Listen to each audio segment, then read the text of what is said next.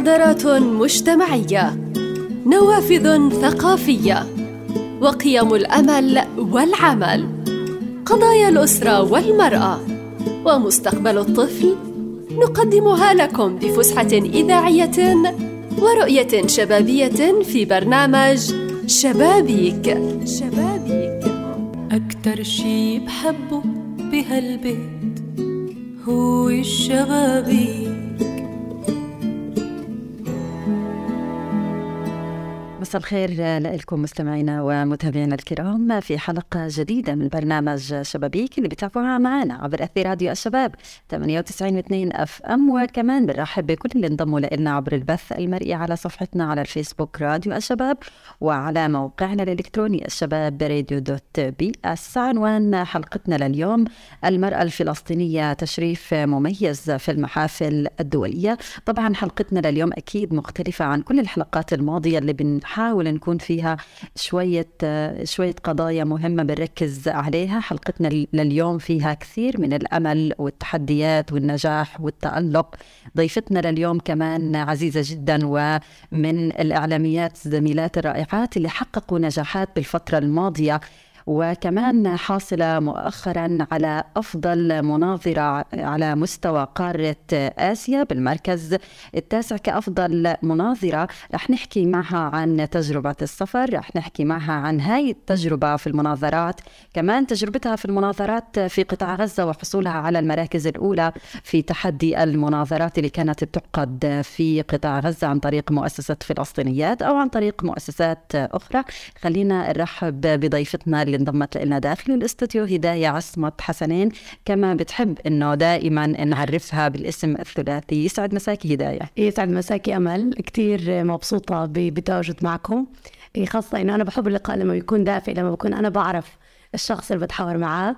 وإن شاء الله تكون دائما أمورك بخير ومبسوطة بتواجدي إن شاء الله. أنا كمان سعيدة جدا هداية، دائما يعني لما بشوف عندك نجاحات وتألق كثير بفتخر فيكي، بفتخر بأنه هاي الصبية الناجحة الخريجة الجديدة كمان بتحقق نجاحات عمالها، وإن شاء الله يا رب هداية كل التألق لإلك دائما. أكيد في البداية خلينا نتعرف أو نعرف السادة المستمعين مين هداية، مين هداية عصمت حسنين. آه إيه، كثير انبسطت إنه يمكن هاي في أول مقابلة تقريبا حدا يحكي اسمي ثلاثي. أنا كتير بحب أحكي إني أنا هداية عصمت حسنين.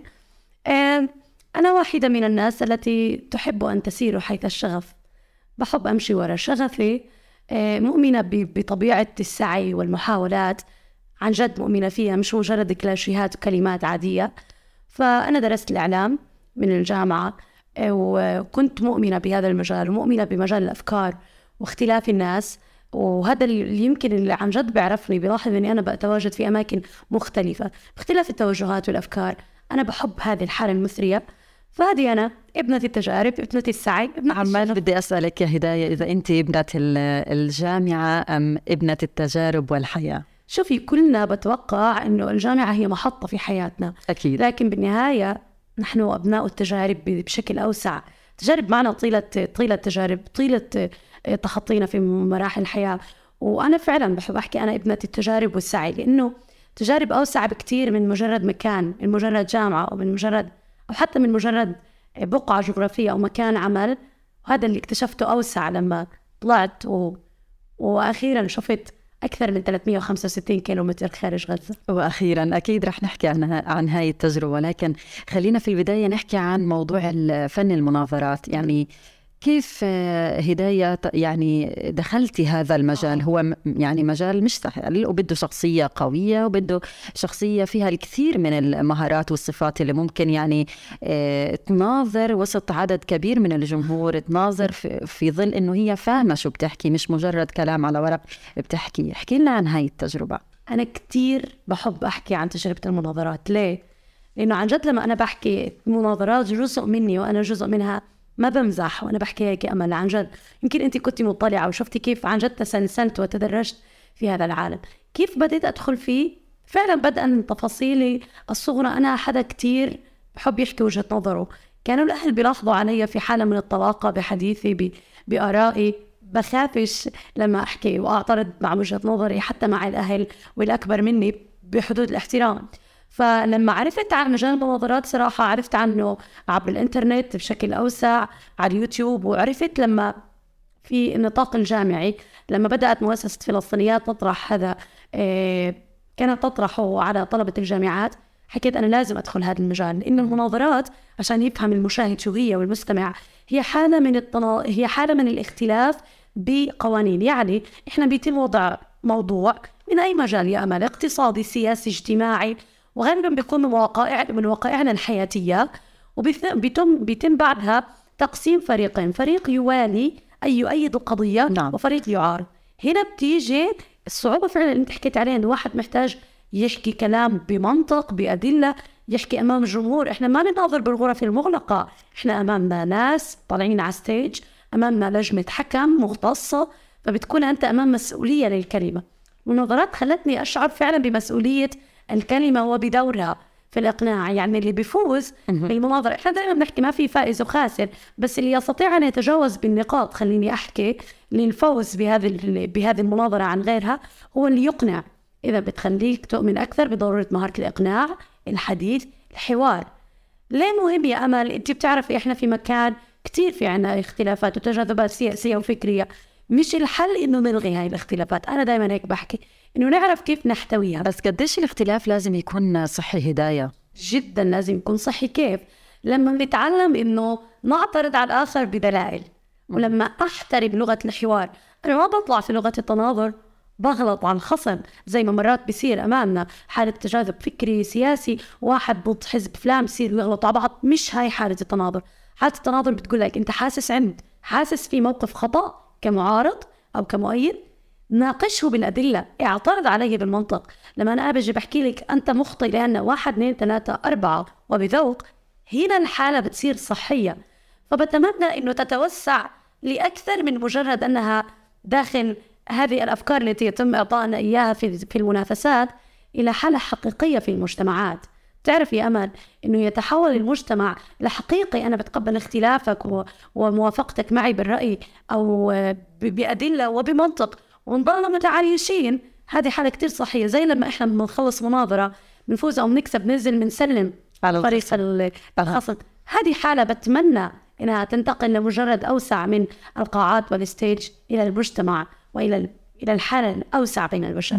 طيب هداية، مرات أنت بتكوني يعني مش مع تأييد المقولة، وإنما كيف ممكن يعني تعالجي هذه القصية، كيف ممكن تطلعي منها، بس كمان في نفس الوقت بتقنع الناس، تقنع الجمهور، بتناقشي الخصم، بتحسسيه إنه أنا الصح وأنت الغلط. شوفي كتير أنا بحب هذا السؤال، وبحس إنه لازم فعلا ينسأل، لأنه من المنطق الواحد يحكي أولها إنه كيف يعني أنا مش هيك. تحكي لك شغلة، في البطولة الأخيرة ب... في بطولة آسيا اللي كنا فيها بعمان، كنا بنناظر على قضية، طبعا إحنا بنقترع على الرأي. أه. كنت بحكي إنه هذا المجلس سيحاسب مدمن المخدرات على أنه مريض وليس مجرم، مع إنه التوصيف الشائع لأن المدمن مريض ويجب أن يعالج. أه. بصير أنت في حالة عن جد بصراع، إنه طب أنا مقتنع بذلك، كيف بدي أروح للرأي الآخر؟ خليني أحكي لك أمل، أحلى مناظرات أه. نظرتها هي المناظرات اللي أنا عندي وجهة نظر من داخلي مختلفة عن الموقف اللي تم إعطائي فيه. شو بضطر أعمل؟ بضطر أطلع على الواقع وعن الأثر.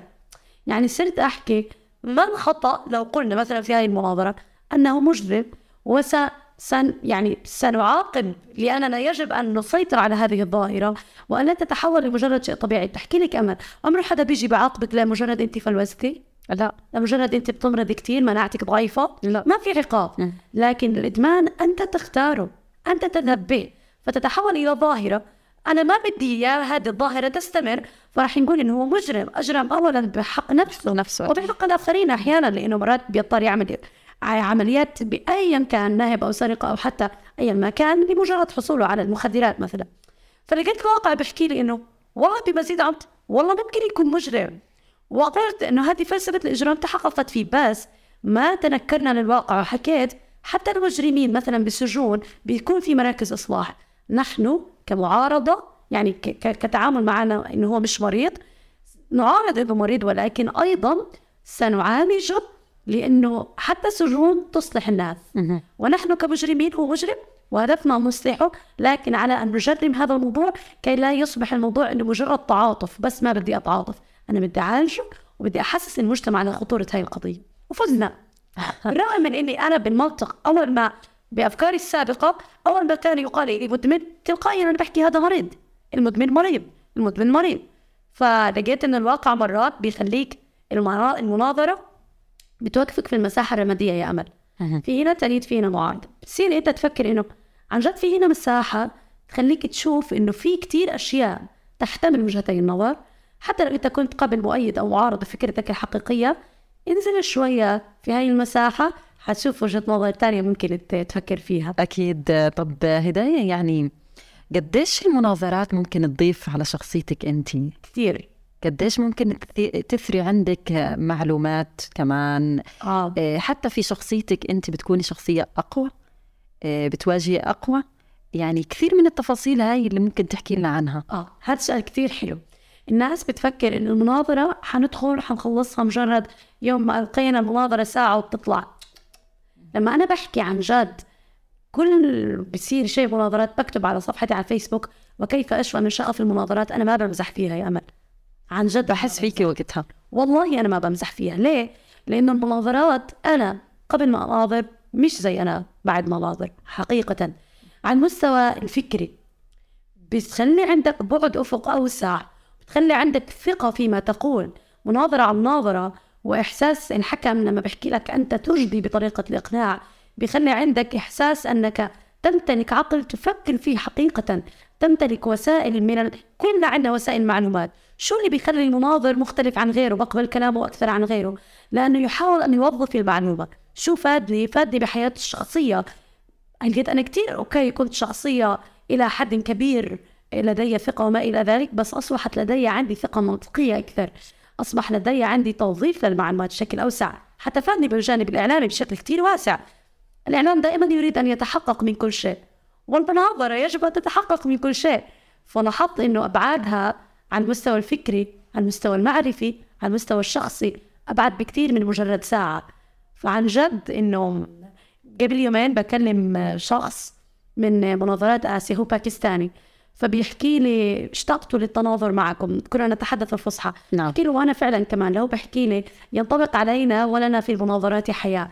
سعدت بهذه الجملة. الله. وسأسمح للزميل عبد الرحمن من باكستان أن أسرق جملته وأقول فعلا إضافة إلى كيف نحيا من شغ... كيف أشفى من شغف المناظرات، أقول ولي في المناظرات حياة. حياة يا الله، عن جد الله، عن جد حاسة فيكي وحاسة بإحساسك هذا الجميل. زي ما إحنا قديش أنت بتحبي المناظرات هداية، قديش أنا كأمل شخص يعني بحب المايك والسماعة والعمل الإذاعي، قديش بيأثر فينا، قديش الهواء بيأثر فينا، تحسي ابنك مرات والله جزء منك. آه بتحسي حالك بس جاية لهذه لهاي الأشياء. فقدي بتكوني متعلقة في الإشي اللي بتحبيه، قديش كمان بتبدعي فيه. قديش هداية تحولت من شخص مناظر إلى مدرب مناظرات. آه. خبرينا عن هاي التجربة. آه. هاي تجربة أنا كتير ممتنة لإلها، ومن هذا المنطلق أنا كتير حابة أشكر الناس التي آمنت أن هداية من الممكن أن تكون شيء أعظم. أنا هنا كتير لازم أشكر الدينامو فلسطينيات مونة خضر، حبيبتنا. كل التحية. حبيبتنا عن جد مونة خضر. مونة أكثر من مجرد كانت مديرة معنا وما شابه، أوسع بكتير. مونة عمرها ما كانت إلا أخت. مونة في دوري فلسطينيات أنا حصلت على أفضل مناظرة على الجامعات الفلسطينية بغزة في ألفين وتسعة عشر. رائع. وكانت أول مرة أشارك في الدوري. مه. بعدها فلسطينيات ارتقت إنه تأخذ أفضل مناظري وتعطيهم تدريب مكثف كيف يدرب المناظرات، وتدربنا على أيدي أناس من خارج قطاع غزة، وكانت هذه المتعة أيضا. التقينا بمعارف جديدة، تدربنا كيف ندرب في المناظرات. بعدها من ألفين وعشرين وأنا بدرب مناظرات، يعني من سنتين ونص ثلاثة من ثلاث سنين عفوا وأنا بدرب في المناظرات. متعة يا أمل لما تدرب يافعين. أنا دربت يافعين، طلبة ثانوي وطلبة وطالبات. متعة لما تدرب، أعطيت ورشات لإعلاميين وإعلاميات. متعة تحس أنت مع زملائك بتوضح لهم هذا الفن. رائع. حقا فن المهارة، فن ومهارة المناظرة. متعة عندما تنتقل إلى مكان أنت بدأت منه تناظر، رجعت تدرب على المستوى المحلي. أقصد رجعت أدرب بفلسطينيات، ومرة لما حكيت عن تجربة قلت هذا المكان يوما ما كنت أنا واقفة بنفس شعور المناظر، خايفة وبستنى النتيجة ومتوترة ومعصبة وفي كل هاي المشاعر وبدي أعطي أحسن ما عندي. هذه الأحاسيس المدرب منى كانت تحكي عندها ثقة أن المدرب الجيد هو المتناظر الجيد، وأنا أبصم بكلام منى. أنا حقيقة عندما تدرب أنت من واقع تجربة مختلف. تخيلي أمل لما مثلا تيجي عندك ناس متدرب على الإذاعة يقول أمل تدربها مع التقديم الإذاعي، أنا قادرة على التدريب أكثر من مثلا من رجل أكاديمي لم يق... لم يجلس مطلقا أمام وراء الميكروفون لأنه لم يعش التجربة. أمل تنقل لهم بكل حب بكل تفاصيل هذه التجربة، وأنت تشعر بإحساس رهبة المايك الأولى، إحساس فهمت لأنه عايشتيها، الشيء اللي عايشتيه ومارستيه فبيضيف أكيد. يعني تجربة وخبرة جديدة ممكن تعطيها للناس الأكيد. أكيد. فلما رجعت أدرب طلبة الجامعات اللي أنا كنت جزء منهم، كان جزء لا يتجزأ صراحة من هذه المتعة والمسؤولية وإحساس المسؤولية. وأعتقد الحمد لله أن الله يعني توفقنا بأنه نبلي بلاء حسنا في أنه ندرب الشباب والصبايا بشكل كتير يليق ويحوزوا درجات ويكونون في مناصب. من هنا نؤمن أنه فعلا المناظرات ممكن تخرج قيادات، وإحنا هذا اللي بنآمن فيه أكيد. فالتدريب وقديش بيكون حلو، برجع بحكي قديش إحساس التناظر بيكون أحلى، إحساس إنك ترجع ابن هذه التجربة، إحساس تجربة المتناظر جزء كثير واسع. حتى لما كنت بدرب المناظرين بحكي لك يا أمل بشهر اثناشر السنة الماضية ب ألفين واثنين وعشرين نعم. كان نهائي دوري غزة الجامعات اللي كنت بدرب فيه، والله إن هم بيناظروا في أشياء كنت أقول إنزين أنا بدي أطلع أحكي عن جد ما بت... آه. بتحس أنت بدرب مرات إنه بدي أرجع أجرب التجارب.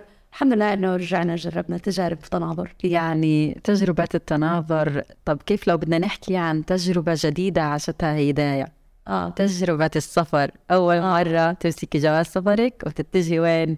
بعتقد إنه يمكن أول مرة تروحي رفح صح؟ أنا بعرف رفح عن من أناتي، بس أول مرة أوصل آخر رفح اللي هو معبر رفح. أول مرة خبرينا عن هذا الشعور، طبعا من ليلتها اللي هو بتكوني بتجنزي أغراضك وبتكونيش نايمة أصلا طول الليل، خبرينا هداية عن هاي التجربة. هذا شعور كتير مهم إنه الناس عن جد تحسه وتمتن له بكل تفاصيله. لما سئلت عن تجربة السفر أنا دائما ما بحكي رحلة عمان بدأت من عمان، لا بدأت من قبل من إحنا بدنا نسافر أصلا. كان فيها من كل شيء يا أمل، فيها من الحب، من الرغبة، من التوتر، من الخوف، من القلق، من كل شيء. خاصة إنه أنا يا أمل أقدار سبحان الله كان لازم طيارتنا يوم جمعة لعمان، الجمعة والسبت المعبر شو مسكر آه وكان قدراً خميس مسكر برضو، لا كان علشان خمسة وعشرين يناير طرينا نسافر أبدال. لما جيت أسافر جاني تأكيد كنت كل يوم هذه المعاناة والتي نستمتع بالنهاية إنه حصلنا فيها على نتيجة. كنت كل يوم والله قبل ثلاثة أيام أرجع الداخلية أعمل طلب استعجال سفر أنا والفريق، م. لازم نطلع على الموعد، إذا ما طلعنا على الموعد بتروح علينا البطولة. نسيّن ممكن تصل هيك، هذا شعور الغزاوي أصلاً كنت كل يوم أروح لازم نطلع على الموعد. جاني أمل اتصال قبل السفر بيوم على عشرة بالليل إنه تأكيد بكرة سفرك. والله العظيم كنت آه. بجهز بالشنطة، جهزت شنطتي هيك متأخر شعرت بمشاعر مختلطة. خليني أحكي لك إني حابة أجرب هاي التجربة، وبنفس الوقت هي بتمنى لو هي أسهل. أكيد ما في حدا ما بيتمنى إنه ما تكون أسهل. كانت صعبة وفيها تفاصيل صعبة وكذا، بس فيها هذا المجهول كنت فرحة باقتحامه. بالنسبة لي كان مجهول، أنا ثلاثة وعشرين سنة أول مرة أطلع من غزة. في ناس تانية لما رحت عن مناظرات بحكي لهم عن تجربة السفر، ففي ناس استغربت كيف يعني ثلاثة وعشرين سنة أول مرة نشوف خارج مدينته هذا أوسط شيء عنا هداية. أنت ثلاثة وعشرين سنة أول مرة تسافري، في ناس تانية يعني ماتت وما سافرت بالضبط ماتت، وفي ناس يعني على الثلاثين، وفي ناس يعني آه. لسه ما سافرت أكيد إن شاء الله بيسافروا. بس خبرينا كمان أكثر عن هاي التجربة، أنا متحمسة أسمع منك آه. يعني بتحمس أسمع، أنا حدا بحب السفر آه. بنفس الوقت بحب أسمع الناس اللي بتسافر لأول مرة كيف آه. شعورها وهي مسافرة وهي بتنتظر وهي معها ناس وفي ناس خايفين عليها وبيساندوها، التفاصيل هاي الحلوة صح.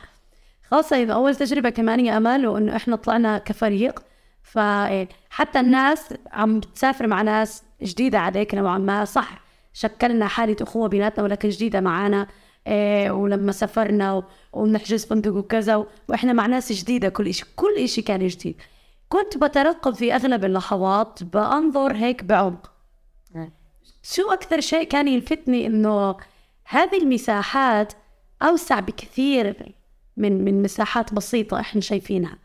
كنت معنيه بصراحه، ما اضحك عليكي، اني استثمر كل دقيقه في الخارج، والله والله انه بدي اشوف، بدي اطلع، إيه، سماع افكار ناس، لهجات ناس بتكلم، حياه ناس انت بتشوفها. هذا الشيء ممتع، ممتع انك تنوع ثقافات، تشوفي ناس من اضافه الى انك طالع تعمل تجربه. نعم. وطالع لبطوله ولا مناظره ولا هدف. ايضا هذه الحاله تتعرف على ناس كثير مثريه. اقول لك كمان بتخليك تكتشف نفسك. حاله السفر يا امل، تكتشف مشاعرك اكثر، تكتشف احساسك بالاخرين، تكتشف شوقك لاهلك، لاحبابك، لكذا. تكتشف قديش انت مشعر انك بغزه كمان. اه والله والله بتذكر انه احنا كثير كنا عجب مبسوطين بعمان، وفي في مرحله يعني زي لما سئلت في ماذا بكيت في بعض الاحيان، كنت حاسه انه جاي على بالي اكون في نجاح ما مع اهل، مع غزه، مع حضن من اهل، فماني فبتخليك تكتشف. لكن السفر لاول مره اعتقد بصعوباته هو يستحق التجربه، لانه هاي الصعوبات بالاخر هي مكتوبه مكتوبه. فانا انسانه بحب روح المغامره، فحكيت انه يلا اتس ادفنتشر، يعني يلا مغامره. كانت كثير يعني فيها تفاصيل، وبدات التفاصيل تشتد معنا لما اجينا بنسافر. بعد مصر قعدنا في مصر ترانزيت، بعدين طلعنا نسافر على عمان. اول شعور الطياره وانت شايف، وانت شايف عن جد ناس من السماء بالضبط، وانت شايف العالم من تحت، في اشياء شبه الخريطه اللي انت كنت بتشوفها، شبه الاشياء شو انها صغيره من فوق. هاي تفصيل كثير واسعه خلتني اتامل سبحان الله وعظمته، سبحان الله بجد، وعظمه هاي الدنيا والكون والوسع والبشر. انه يا الله يا الله. لما وصلنا عمان كنا اخر فريق يصل عمان. الصعوبات اللي احنا واجهناها، وبتذكر صورنا فيديو حكينا كفريق. هنا بدي اشكر الفريق، انا دائما بحب لا اتنكر من اني انا كنت مع فريق محمد ومجدي وساره، انا ممتنه لتجربتي معهم، تحيه لهم عن جد، كل تحيه. كنا كاخوه حقيقه. إيه، صورنا فيديو حكينا واخيرا احنا في مسقط عن جد، واخيرا والله. ولما بدينا بعد ما قعدنا وسافرنا دخلنا الفندق، وبعدين شفنا الناس ثاني يوم من كل قارة آسيا. واو، اختلاف رهيب يا أمل. كلنا بنحكي بلهجات مختلفة، بلغات مختلفة، وكلنا تحت الضاد، تحت لغة الضاد، لأن المناظرات كانت بالعربية. خلي أمل تكوني قاعدة عم بمر مع جنبك واحد هندي، عم بكلمك واحد باكستاني، عم بتسمعي واحد ماليزي، بترحب عليكي واحدة إندونيسية، ماليزية، كورية. صديقتي سوكيون أول امبارح كنت بكلمها، وكانت بتقول لي إنه سعيدة جدا لأجلك ولهذا النجاح. رائع. كلهم طبعا يحكوا لغة عربية فصحى، كلنا نتحدث العربية، حتى اللي من دول يعني من آسيا غير عرب بالضبط يتحدثون العربية، هم يتحدثون. لأجل ذلك كنا نتحدث معهم بالفصحى. الله. حتى كانت حالة مثرية مرات، وبيسهل عليك تفهموا بعض، لأنه اللهجات تبعت الدول العربية شوية صعبة. بالضبط، لأنهم هم ما بيفهموا كل اللهجات، طب بيتحدثوا فصحى. إحنا كعرب مع عرب كل مرات نتحدث عامي مع بعض، نفهم لهجات بعض إلى حد ما. هم لا، كانت حالة حالة مثرية. هذه الحالة فعلا إنه كيف جعلناكم شعوبا وقبائل لتعارفوا. عن جد الإنسان ما كان عارف يتعارف، ما كان يعرف يتعارف بدون ما يخرج ويشوف الناس. عشان هيك تجربة السفر حتى وإن كانت متعبة تستحق. أنا بحكي في داهية التعب، بس أنا داهية التعب والله عن جد. بيات الواحد تعب ورجع، وهي مع هالتعب، بس اللي اللي هتركزي فيه التفاصيل الحلوة. آه والله هاي بغض النظر عن أي تعب ممكن تشوفيه. ما نسينا، بتحكي لك شغلة، زميلتي بالسفر معي من فريق سارة امبارح، سارة أول امبارح كأنه بتوريني، كنت جايبة في دفتر ليلى حاطة تذاكر وكاتبة تفاصيل من الرحلة، وحاطة بعض التفاصيل الصغيرة. إلى هاي الدرجة هذا التلهف لما بتكون أول مرة تجرب تجربة. كانت موثقة لي، بتبعت لي صور، بتقولي شوفي يا هداية عاملة بهاي الدفتر، أنا موثقة كل شيء بذكريات السفر. كل شيء ممتع. احكي لنا هداية عن تجربة المناظرات اللي كانت بعمان، كيف كانت البداية؟ هل كان سبقها تدريبات ورش عمل أم على طول دخلتم بالمناظرات؟ كمان الفريق اللي معك في غزة شو الأشياء اللي شارك فيها؟ كان مرشحك أنت اللي تناظري ولا هم كمان يعني بيشاركوا معك في في التفاصيل هاي؟ آه هاد سؤال كتير منيح. لا، لأنه دايما أنا بحكي وأنت أكيد عارفة أمل، كواليس الأشياء الناس ما بتشوف غير الحلقة الأخيرة، غير اللحظة الأخيرة، بس ما حد بيكون شايف كل هاي الكواليس. إحنا كنا كفريق أربعة من الجامعة الإسلامية، لأنه هي مناظرة جامعات، فكنا كنا جميل، كنا مختلفين. كنت أنا إعلام، صديقنا محمد سياسة، صديقتنا سارة إدارة، صديقنا مجدي اقتصاد. كنا جامعين هيك سلطات مع بعض يعني. وهذا كان البلد مثري بالمناظرات جدا جدا، تكملوا بعض تحسوا. أكيد إحنا البطولة هاي مختلفة تماما، مش أنا كنت هنا أفضل متناظر ومش أنا دربت، هاي تجربة مختلفة وحتى النموذج فيها. فكانت علينا عبء حقيقي إنه نتعارف أكثر على نظام نموذج مناظرات قطر الذي يناظر فيه على المستوى الدولي والمستوى العربي والقارة الآسيوية. فصرنا نتعرف. كنا يا أمل شوفي كيف قعدنا شهر من قبل الخروج لغزة عشان الواحد يعرف إنه اللي بده شغله لازم يسعى. بحكي هذا الكلام لأنه الناس تأمل لازم تسعى. كنا لمدة شهر نقعد يوميا يا أمل من إحدى عشر للستة، وإحنا بندرب بنتحضر حالنا. وإحنا الأربعة كنا بنناظر كفريق، فريق بيكون ثلاثة مرات، في عنا كنا اثنين ثابتين والثالث يتغير منا بحسب نص المقولة. نعم. فبالتالي كلنا كنا واحد شاركتم شارك بالمسابقة. فكان في عنا رحلة تدريب شهر نسبقها بالتجهيز بغزة. كنا نقعد للساعة ستة المساء من إحدى عشر وإحنا بندرب وبنفكر وبنحاول أن نتأقلم على هذا النمط الجديد علينا، لأنه تجربة جديدة وتجربة عربية وعلى مستوى قارة كمان. بالضبط، وآسيوية. بتعرفي أمل غير هيك آه، عندنا هنا مثلا في القطاع كانت مناظراتنا المحلية نعطى المقولة من واقعنا إحنا كلنا، من واقعنا. بالضبط. هناك مقولات عالمية، هاي أول تجربة مختلفة. الشغلة تانية النموذج هنا بيختلف. عندنا كارل بوبر، هناك نموذجهم مختلف، نموذج قطر.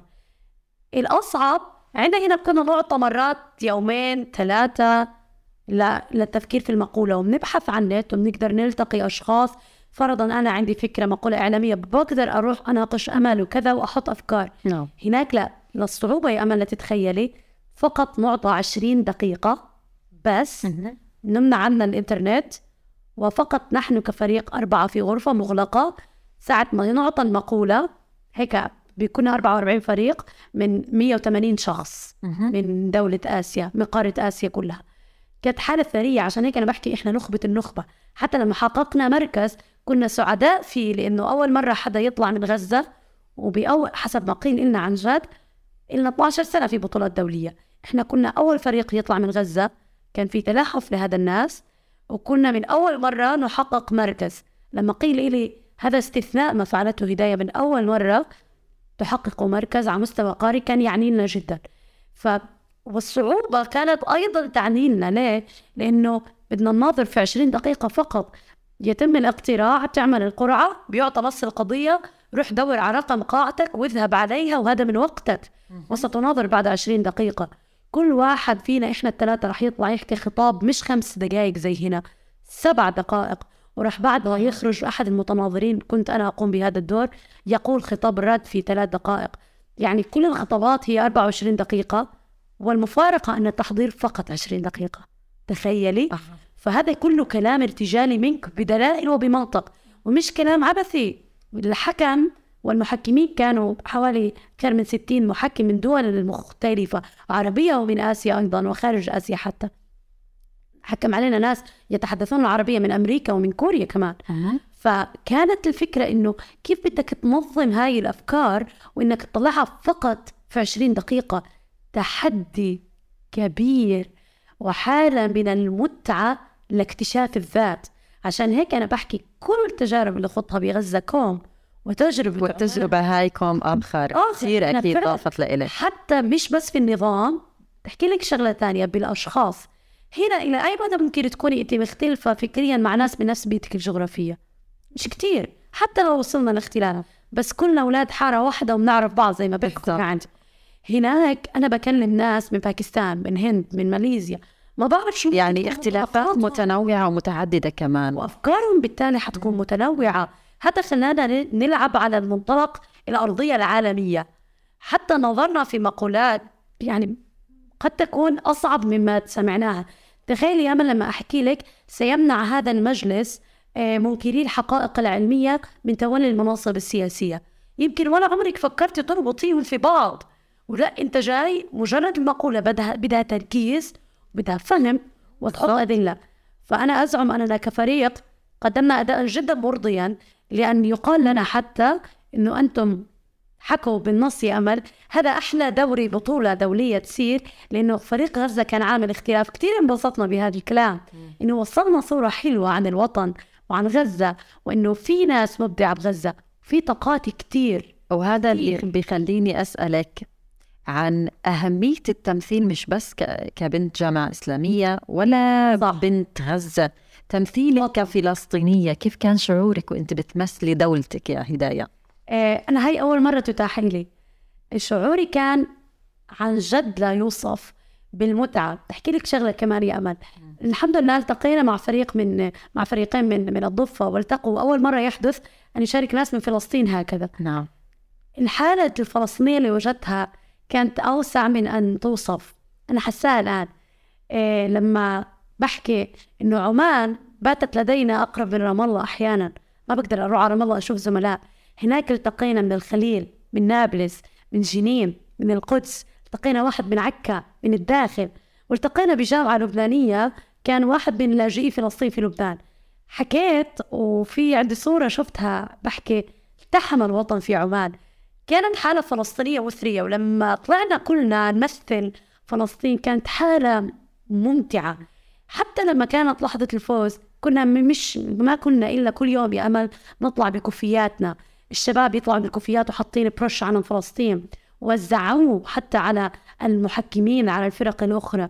حالة السعادة بتمثيل الوطن اكتملت أوسع لما أنا فزت وأعلنوا، لما شفت ناس مش فلسطينيين وناس عرب وغير عرب من القارة الآسيوية يقفوا ويصفقوا ويقولون فلسطين وينطقون باسم البلد التي أنا منها. لأجل ذلك كان الشعور لا إرادي طبيعي، كان البكاء. كيف الشعور؟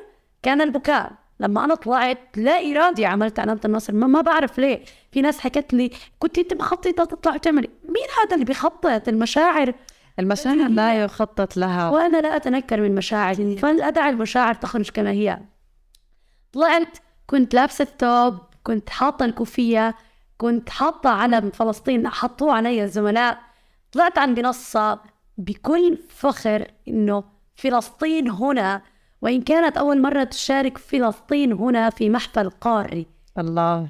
لما طلعت ورجعت وتصور معايا من أبناء العائلة المالكة في عمان، ورجع قلنا نتصور كمان صورة بالعلم، كان هذا الشعور رائع أننا هناك في هذه المناطق في هذه المساحات.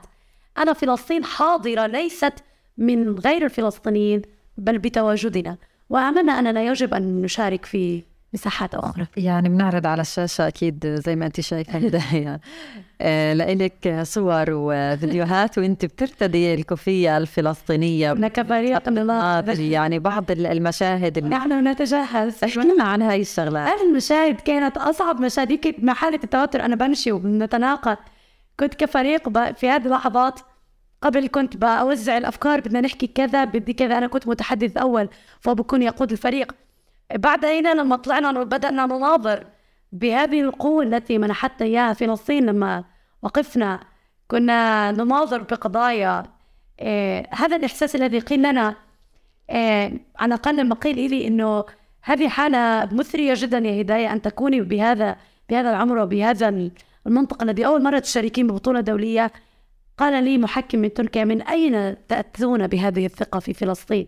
شعرت أنا فلسطينية التي تتحدث لست أنا. كانت أنا أضحك الآن تعرفي ليه؟ لأنه عم بطلع كيف كنا فعلا مندمجين بالتناظر، أنا عم بأحكي وعم بشبر عم بين مبين التحدي مبين حاسس بتناظر عن الأمان. إحنا مش بس أبناء التجارب هداية، أبناء الصعوبات اللي بنواجهها في فلسطين تحديدا، لأنه إحنا بن يعني بنعيش تحت ظروف قاهرة، يمكن لولا هاي الظروف ما صنعنا بهذا الشكل. احكي لك شغلة يا أمل، م.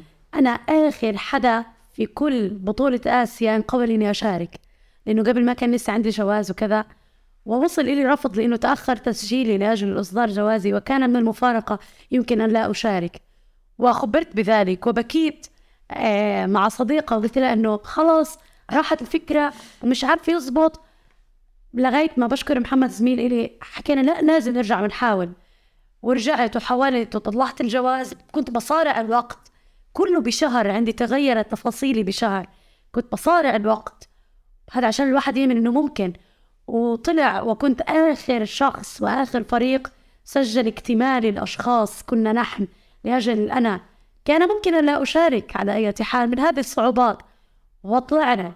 كنت أنا بشتغل يا أمل ولازلت، تخيل الصعوبات اللي أنت عن جد بتواجهها، أنت بتشتغل وبتتدرب وبتدرب معاك الفريق عشان نكون كجروب، كانت صعوبات مش سهلة والله. كنت أرجع على بيتي بعد السبعة من الصبح، طالعة من الثمانية من شغلي، أطلع من شغلي بعدين أروح أتدرب وأدرب الفريق، ومن التدريب أرجع على البيت أفكر بهذه المقولات. حرفيا أنا كنت أعيش في طيف المناظرة، كنت في هذيك الفترة وإلى الآن. لو تمسكي جوالي أنا إلى حد الآن بنزل فيديوهات مناظرات دولية بحضرها، لإيماني إنه بدنا نعمل شيء قادم. أنا أمنت إنه الآن جربنا، ما بدي تكون مجرد تجربة. في دوري البطولات للمدارس سيعقد في هذا العام، نعم. سنحاول أن ندرب طلبة مدارس ويخرج هؤلاء الطلبة، سنحاول أن نقول كلمة لنا، لأن هاي الصعوبات لازم تحكي عنا إنه إحنا بنقدر عن جد. وأنا بتطلع في المشاهد توي للحظة كنت بدي أبكي، لا لا لأنه والله هاي المشاعر حساها للتو. أنا حاسة بالفرح حاليا وأنا من أول ما بدأت الحلقة وأنا حاسة بالفرح كثير معك هداية. هاي التجربة اللي كنت بحكي لك وأنت في عمان أو في طريقك من عمان لمصر، وأنا بقول لك حابة أعرف كثير من التفاصيل، حابة الناس تعرف كثير من التفاصيل عن تجربة هاي الشابة الخريجة المتألقة اللي شرفتنا كلنا، الله شرفتنا على المستوى يعني الفلسطيني في في محفل دولي في قارة آسيا، يعني شيء بي يعني بيفتخر به هداية. نتمنى أنه دائما نكون فخورين فيك. وأنا بدي أختم بطموحاتك، يعني إذا اليوم هداية بتناظر على المستوى المحلي وبتدرب على المستوى المحلي وصارت مناظرة على المستوى العربي، فما بعرف إذا في توقعات بأن يكون هناك مناظرات عالمية؟ آه شوفي أمال، أنا عن جد لا أتوقف عن الشغف، أنا بحسه وقودي بالحياة ومش كلام كلاشيهات. وهذا عن جد بدي أحكي للمستمع والمشاهد، هذا مش كلام إعلام، مش كلام كلاشيات، أنا عايشة التجربة وعارفة وأنا نزلت في طيفها. أنا باثنين فبراير كانت البطولة والتكريم نهاية البطولة، وفي ثلاثة فبراير بعد وصلت غزة أنا خمسة فبراير، أنا نزلت في طيف التجربة. يعني حقا أنا بحكي إنه الإنسان من حقه على نفسه يدور على طموحاته ويسعى طول ما هو عنده مهارات. أنا مش واحدة قاعدة وبحكي جيبوا لي مهارات، لا أنا عندي مهارات أنا لازم أسعى وراها. أنا بصراحة الآن عندي توجه وأتمنى إنه يحصل وأسعى له. أنا بدي أناظر بالدول بالدولي أكثر، مش بس أناظر، أنا بدي أدرب في المستوى العربي والدولي. أريد أن أطمح لأن أتعلم التحكيم، أن ألتحق بهؤلاء الأشخاص الذين وجدتهم يحكمون علي. لم يكونوا يقهروني بكثير تفاصيل إلا أنهم أصحاب تجارب أوسع. أنا سأجعل التجارب، أتمنى من الله أن يجعل التجارب حقا تخدمني بشكل أوسع، وسأبحث عن الفرص أينما كانت. من قلبي بحكي أينما كانت، لأنه طلعة هناك عن جد رجعتني أنه أنا مستميتة لتحقيق أشياء، وبدي أدعم، بدي أحاول ندعم وندرب ناس ونطلع نمثل فلسطين. وبدي أرجع أنا أناظر بمستوى دولي في بطولة دولية برضو بتنظيم مركز مناظرات قطر، بتكون مش بس على آسيا، بتكون على كل دول العالم. كثير بنسعى إنه ما تكون هاي مجرد مشاركة، بنسعى إنه يصبح بعدها بصمة فلسطينية في كل تجربة، وأتمنى أن تكون هداية لها جزء من هذه البصمة، لأني حقا أنا بسعى وبتمنى من الله إنه دايما يرزقني السعي في مكانه الصحيح إن شاء الله، ويوديني لآفاق أوسع بكثير مما نحن عليه الآن، لأننا نستحق أن نجرب. وأنا بحاول. لما بنتعب كتير في طوال السنة من أول ما بتبدأ بتبدأ في يناير وحتى ديسمبر، بتحس حالك في نهاية السنة بتحكي أنا من حقي أكافئ نفسي. المكافأة وهذا اللي صار معي أنا شخصيا، إنه من حقي أكافئ نفسي. زي لما تكافأت وطلعتي يا أمل رحت ومثلتي أكيد في، وإحنا كنا كتير فخورين فيك. وهنا أنا بدي أنتهز الفرصة وأحكيها، لما طلعتي ومثلتينا في مؤتمر دولي يضم صحفيين أكثر من خمسمائة من دول العالم، هذا أيضا فخر لنا. هاي المكافأة كتير حلوة. تعرفي أنا قبل ما أطلع والله كنت بحكي للفريق شباب إحنا لازم نحقق شيء. وعلى الصعيد الشخصي كانت سنة حافلة عندي بالعمل وكانت كتير ضغط. كنت بحكي لأختي نور، بحكي لها نور أنا بدي أعتبر هاي المرحلة مكافأة إلي عن جد. يعني كنت طالعة المناظرة هاي التجربة الآسيوية إنه أنا بدي أحقق شيء لإلنا كلنا وفلسطين والفريق وكلنا، وغير هيك أنا من حقي أن أكافأ على أشياء تعب. فشعرت أنها صدقا كانت كطبطبة على قلبي. الله. والحمد لله الحمد لله الحمد لله. يعني رجعتيني بالتجربة لورا، يعني لما أنا رحت على الأردن وشاركت في مؤتمر أريج للصحافة الاستقصائية، كل المشاعر اللي حكيتي عنها أنا ولا مرة حكيت عن تجربة سفري لا الأردن ولا أريج. بس للحقيقة يعني للأمانة هداية كأنك بتحكي عني في كل التفاصيل، قديش هي جميلة جدا، قديش نفسي أعيدها. ورجعت وأنا بحكي لازم طموحي يكبر أكثر من هيك. صح. فأنا كمان بدي أختم معك بأنك يعني تطلع في كاميرتك هداية وتحكي رسالتك أو تحكي كلام من القلب اللي أنت حابة تحكيه للناس، للمجتمع، لكل الناس. تمام. حتى اللي دعموكي، أي رسالة بتحبي توجهيها فكاميرتك أمامك. أنا هنا بدي أوجه رسالة حب أولا لكل حدا بحياتي كان مؤمن إني سأكون شيء. رسالة حب كبيرة للأهل، أنا بعتبر الأهل الحضن دافئ الحمد لله. رسالة محبة كبيرة للفريق الذي كان معي، مجدي، سارة، محمد، أنا مبسوطة فيكم. رسالة دعم لشخص يمكن ما كثير تعودنا نحكي عليه وأنا بدي أحكي عنه يا أمل. تفضل. أنا ممتنة لإياد المبروك، هذا الشخص الغزي المغترب اللي هو آمن وهو تواصل معنا كفريق وحكى لنا شاركوا في بطولة دولية خلوا غزة تظهر، فآمن أن غزة ممكن أن تخرج وتمثل. شكرا هذا، ممتنين لك صدقا وممتنة لكل هذه المحاولات، وأولا من الله عز وجل. ثانيا آخر شيء بدي أحكي للناس إنه عن جد لازم تآمنوا إنه مرات يجب أن تسعوا. أنا بحكي إنه السعي هو الفيصل في الحياة، هو كلمة السر. افعل واسعى ودائما النتائج من الله، ولكن يجب أن تسعى وما تحطوا الظروف عائق، لأني في يوم من الأيام قيلت إلي الظروف عائق وشو بده يكون وكذا. أنا ولا مرة كنت متوقع إني أسافر وأحقق شيء، ولا أنا الحمد لله راجعة غزة وبحكي عن شيء حققناه، مش حققته هداية، حققناه. فلازم الواحد يسعى وراء ما يريد، إذا كانت لديه مهارات أصلا يجب أن يسعى. شكرا كثير هداية، يعني حلقة بعتبرها من أجمل الحلقات اللي أنا قدمتها، من كتر ما أنا كثير حاسة بالحيوية، بالأمل، بالحفاوة، بالكثير من الأشياء والمشاعر اللطيفة اللي ممكن تشعر، يعني أشعر فيها أنا وأشعر ويشعر فيها الجمهور المستمع.